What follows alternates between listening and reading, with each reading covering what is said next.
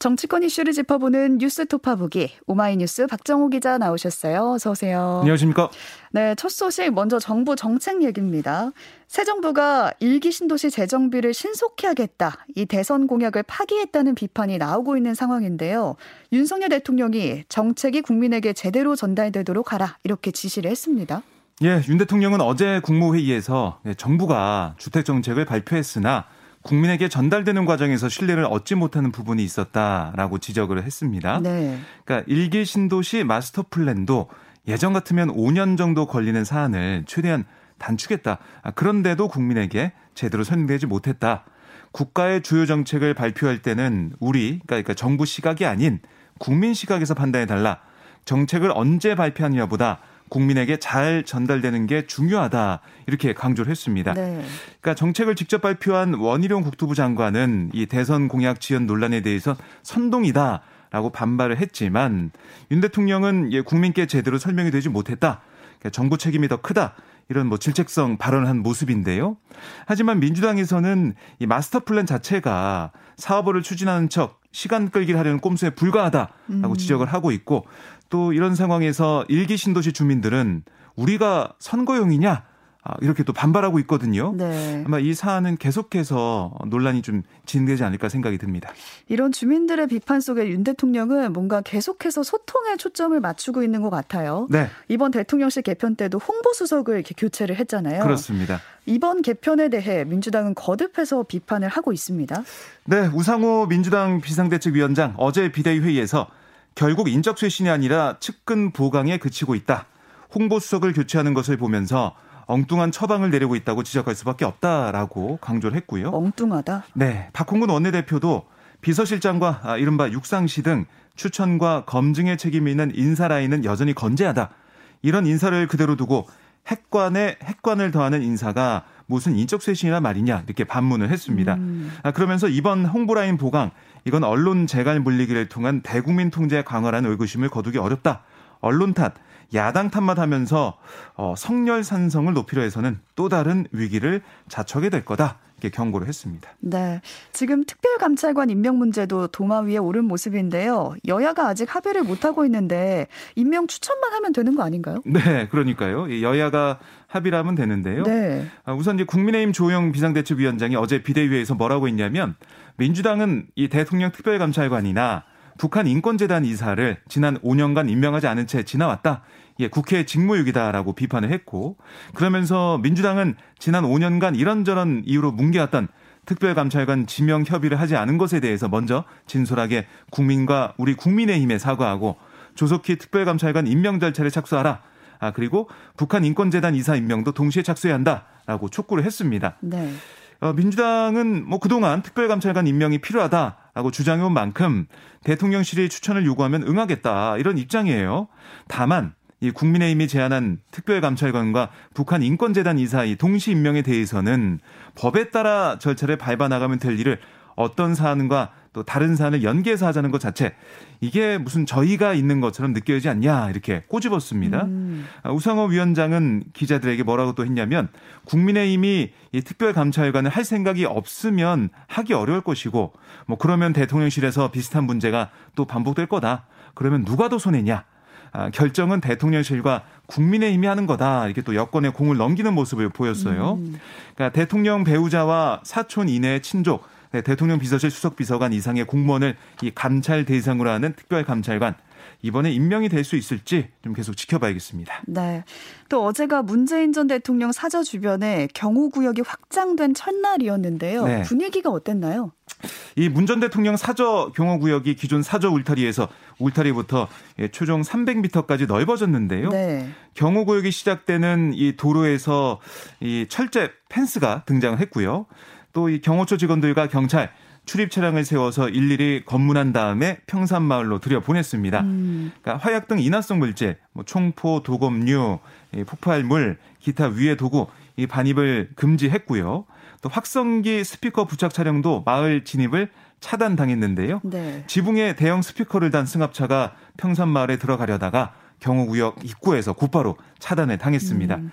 그러니까 뭐 장송고, 찬송가, 군가 뭐 여러 가지 이 소리가 그동안 있었고 깡통을 두드리거나 욕설 방송을 하면서 평산마을 평으로 해친 이 소음 집회 또 흉기 등을 사용해 마을 주민과 방문객 등을 위협하는 행위가 뭐 사실상 차단된 그런 상황인데요. 네. 어제 보니까 문재인 대통령이 이 비서진 경호원과 함께 사절을 나와서 산책을 하더라고요. 음. 그러니까 지난 5월 평산마을로 귀영한 이후 105일 만에 첫 일과 시간 산책이다. 라고 사저 비서진은 설명을 했는데요. 문 전 대통령은 평산마을 안길을 둘러본 다음에 사저 옆에 이웃집에 이제 들러서 주민과 차를 마시며 담소를 나눴습니다. 이 사저와 가까운 주민들도 이제 간만에 정말 마을이 조용해졌다 음. 반기면서도 네. 진작부터 이렇게 했으면 좋지 않았느냐 좀 아쉬워하기도 했습니다.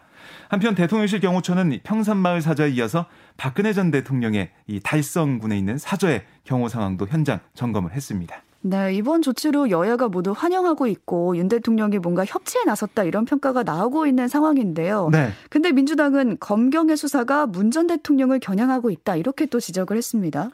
네, 우상호 비대위원장은 이 전임 정권을 상대로 한 정치 보복 수사 반드시 국민적 반발을 불러일으킬 수밖에 없다는 점에서 무모한 수사다. 실망하고 떠나가는 국민 목소리를 깊이 있게 되새겨야 한다. 권력기관 장악과 정치 보복에 골몰할 때가 아니라 민생을 살피는 쪽으로 기조를 전면 전환해야 한다라고 강조를 했고요. 뭐 때문에 이런 말이 나온 건가요? 그러니까 지금 대통령 기록물을 압수수색하는 그런 상황이잖아요. 네. 이런 걸 좀 보면 음. 결국에는 이 검경의 칼끝이 겨눈 대상이 문재인 전 대통령이라는 게 확인됐다. 이렇게 주장을 했습니다. 네. 또 윤석열 정부의 검찰도 살아있는 권력을 수사하는 전통을 이어가야 하지 않겠냐 이게 꼬집기도 했는데요. 그러니까 이거는 윤 대통령이 문재인 정부 시절 검찰총장으로 있을 때 조국 전 법무장관의 가족 수사 뭐 이런 것들 당시에는 뭐 살아있는 권력이라 불렸으니까요. 아, 그런 수사를 했던 점 이거 좀 염두에 둔 발언으로 풀이가 됩니다. 네. 국민의힘 윤리위원회가 어제 열렸는데 최근 수해 복구 봉사 현장에서 실언을 한 김성원 의원에게 징계 절차를 개시했습니다. 네, 김 의원은 지난 11일 국민의힘 의원들이 함께한 수해 복구 자원봉사 현장에서 솔직히 비 좀 왔으면 좋겠다. 아, 사진 잘 나오게. 네. 이렇게 말을 한 게 보도가 됐는데요. 어제 윤리가 이제 3시간여 동안 회의를 진행한 이후 이 징계 절차 개시가 나왔습니다. 이양희 윤리위원장은 이 김현에 대한 징계 절차 개시를 밝히면서 수해 복구 당시 김성원 의원 외에도 다수의 주요 당직자 또 국회의원과 자치단체장 등의 부적절한 발언으로 국민들의 마음에 깊은 상처를 드렸기에 앞으로 언행에 신중을 기할 것을 강력히 권고한다. 라고 덧붙였습니다. 음. 아, 이 김성원 의원의 소명을 듣는 윤리회의 일정은 아직 정해지지 않았는데요. 상황을 좀 봐야 될 것 같고. 이준석 전 대표에 대한 추가 징계는 없었습니까? 네, 이것도 좀 관심을 모았는데 네. 윤리는 뭐 최근 기자회견과 언론 인터뷰 등을 통해서 윤석열 대통령과 국민의힘 등에 대한 비판 발언한 이준석 전 대표에 대해서는 추가 징계 여부를 논의하지 않았어요. 음. 이 위원장은 추가 아, 징계 여부를 논의하지 않은 이유에 대해서 다른 논의를 하는데 굉장히 시간이 오래 걸렸고 뭐 여러 사유가 있었다. 이렇게 설명해서 향후 또 논의할 가능성도 있는 게 아니냐 이런 음. 관측도 나오고 있습니다. 네. 또 국민의힘 혁신위원회 혁신위가 1호 혁신안을 내놨는데요. 기존의 공천관리위원회가 갖고 있던 공천 후보자의 부적격 심사 권한을 윤리위와 좀 나누겠다 이런 걸로 보여요. 네, 최지영 혁신위원장이 회의를 마친 다음에 기자들에게 뭐라고 했냐면 공천의 투명성과 공정성을 강화하기 위해서 지금까지 공천관리위원회로 일원화된 이 공천 기능 중 후보자 부적격 심사 권한을 분산해서 아, 그 기능을 윤리위에 부여하는 방안을 채택했다. 이렇게 설명을 했고요. 네. 그와 함께 윤리위의 독립성 강화를 위해서 윤리위원장의 임기를 현재 1년에서 당대표 임기보다 긴 3년으로 하고 또 윤리위원회 임명 절차에 있어서 최고의 의결뿐만 아니라 상임 전국이 추인을 받도록 하는 안도 마련했다라고 설명을 했습니다. 음. 아, 그리고 이제 뜨거운 감자였던 2024년 이 다가오는 총선에서의 공직 후보자 기초 자격 평가 이 시험 아, 적용 여부도 논의가 됐지만 이번 1호 혁신안에는 포함되지 않았는데요. 혁신위가 발표할 최종 혁신안 이건 비대 의 결을 거쳐야 당의 공식 입장이 되는 상황입니다. 네. 또 민주당 최고위원 후보였죠. 친문계 윤영찬 후보가 어제 전격 사퇴를 했습니다. 네, 사퇴를 하면서 비이재명 노선을 드러낸 송갑석 후보를 공개 지지했어요. 네, 윤 후보는 어제 오전 국회에서 긴급 기자회견을 열어 원칙과 상식으로 민주당의 사당화를 막아보려고 했지만 전당대회를 통해 저지하는 길은 더는 의미 없다고 판단했다. 오늘로써 후보직을 사퇴하고 송갑석 후보를 위해 뛰겠다라고 밝혔는데요. 네. 어제 기자회견을 보면 송 후보도 참석을 했어요. 사실상 송 후보와의 단일화를 선언한 음. 셈입니다. 네. 아, 이런 결정은 이 전당대 판세가 일방적으로 흘러가는 상황과 무관치 않은데 최고위원 선거를 보면 15개 시도 결과 권리당원 투표가 나와 있는데요.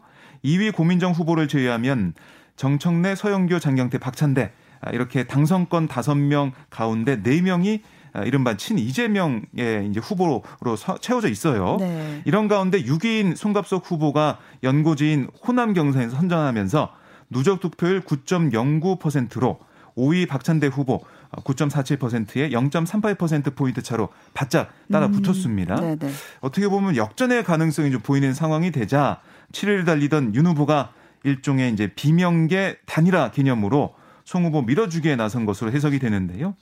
어대면, 그러니까 어차피 대표는 이재명, 뭐 이거는 막기 어려워진 만큼 음. 선출직 최고위원 다섯 명 가운데 두 명은 비이재명계를 입성시키면서 이재명 체제에 대한 최소한의 견제 장치 마련해 보겠다 이런 전략으로 풀이가 됩니다. 네.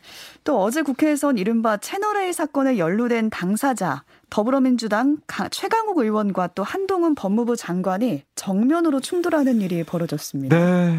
뭐 계속해서 뭐 오전 오후 할 것 없이 끝까지 충돌하는 모습을 보였는데 네. 어제 국회 법제사법위원회 전체회의에서 최강욱 의원이 이 검찰이 과거 인혁당 사건의 재심으로 이어져서 무죄가 확정될 때까지 저지른 잘못이 과거에 있었느냐 이렇게 묻자 한 장관은 지금 검찰이 한 건 아니다라고 답을 했고요. 재차 최강욱 의원이 뻔히 아는 내용은 인정하고 가라 이렇게 하자 한동훈 장관은 말씀을 하세요 그냥 뭐 이렇게 맞받아 쳤습니다. 팽팽했어요. 네, 이에 최 의원이 그따위 태도를 하면 뭐 이렇게 얘기하면서 자세를 문제 삼자 한 장관도 저는 그렇지 않다라고 물러서지 않았고요. 한 장관은 뭐 최 의원이 계속해서 인혁당 사건 관련 입장 표명을 요구하자 저의 형사 사건의 가해자인 위원님께서 저에게 이런 질문을 하는 자체가 이상하다. 뭐 이렇게 직격탄을 날리기도 했습니다. 음. 아, 그러자 최 의원이 그런 식의 논법이라면 대기 가해자고 내가 피해자다. 이렇게 얘기하자 한 장관이 대기요? 대기라고 말씀하셨어요라고 되묻는 그런 상황. 그야말로 네. 감정 싸움이 결정을 치달았습니다. 아, 그러자 최강욱 의원이 저 태도 가만히 두실 건가라고 뭐 김도 법사위원장을 향해서 얘기를 하자 한 장관은 지금 이 질문에 가만히 두실 건가 이렇게도 또 다시 맞받았어요. 네. 이렇게 두 사람의 말싸움이 끝날 기미가 없자 김도 법사위원장이 뭐 계속해서 이 두 사람 모두에게 자제를 요구를 했고요. 이게 이제 오후에 있었던 일인데 앞서 오전 질의에서도 최강욱 의원이 자신의 참석을 국민의힘 측에서 문제 삼는 것에 대해 왜냐하면 채널A 사건에 있어서 뭐 가해자다 음. 아, 이런 얘기를 하면서 지적을 했거든요. 진행 중인 사건이기 때문에 그렇습니다. 네. 그러자 아, 최강욱 의원이 한동훈 장관은 본인은 피해자라고 주장하지만 내가 더 피해자라고 보는 견해가 많지 않느냐라고 밝혔는데요. 그러니까 이 발언을 근데 하던 도중에 돌연 한 장관이 최 의원을 향해서 기소되셨잖아요. 라며 그러니까 이해 충돌이 있었다는 얘기다라고 말을 했습니다.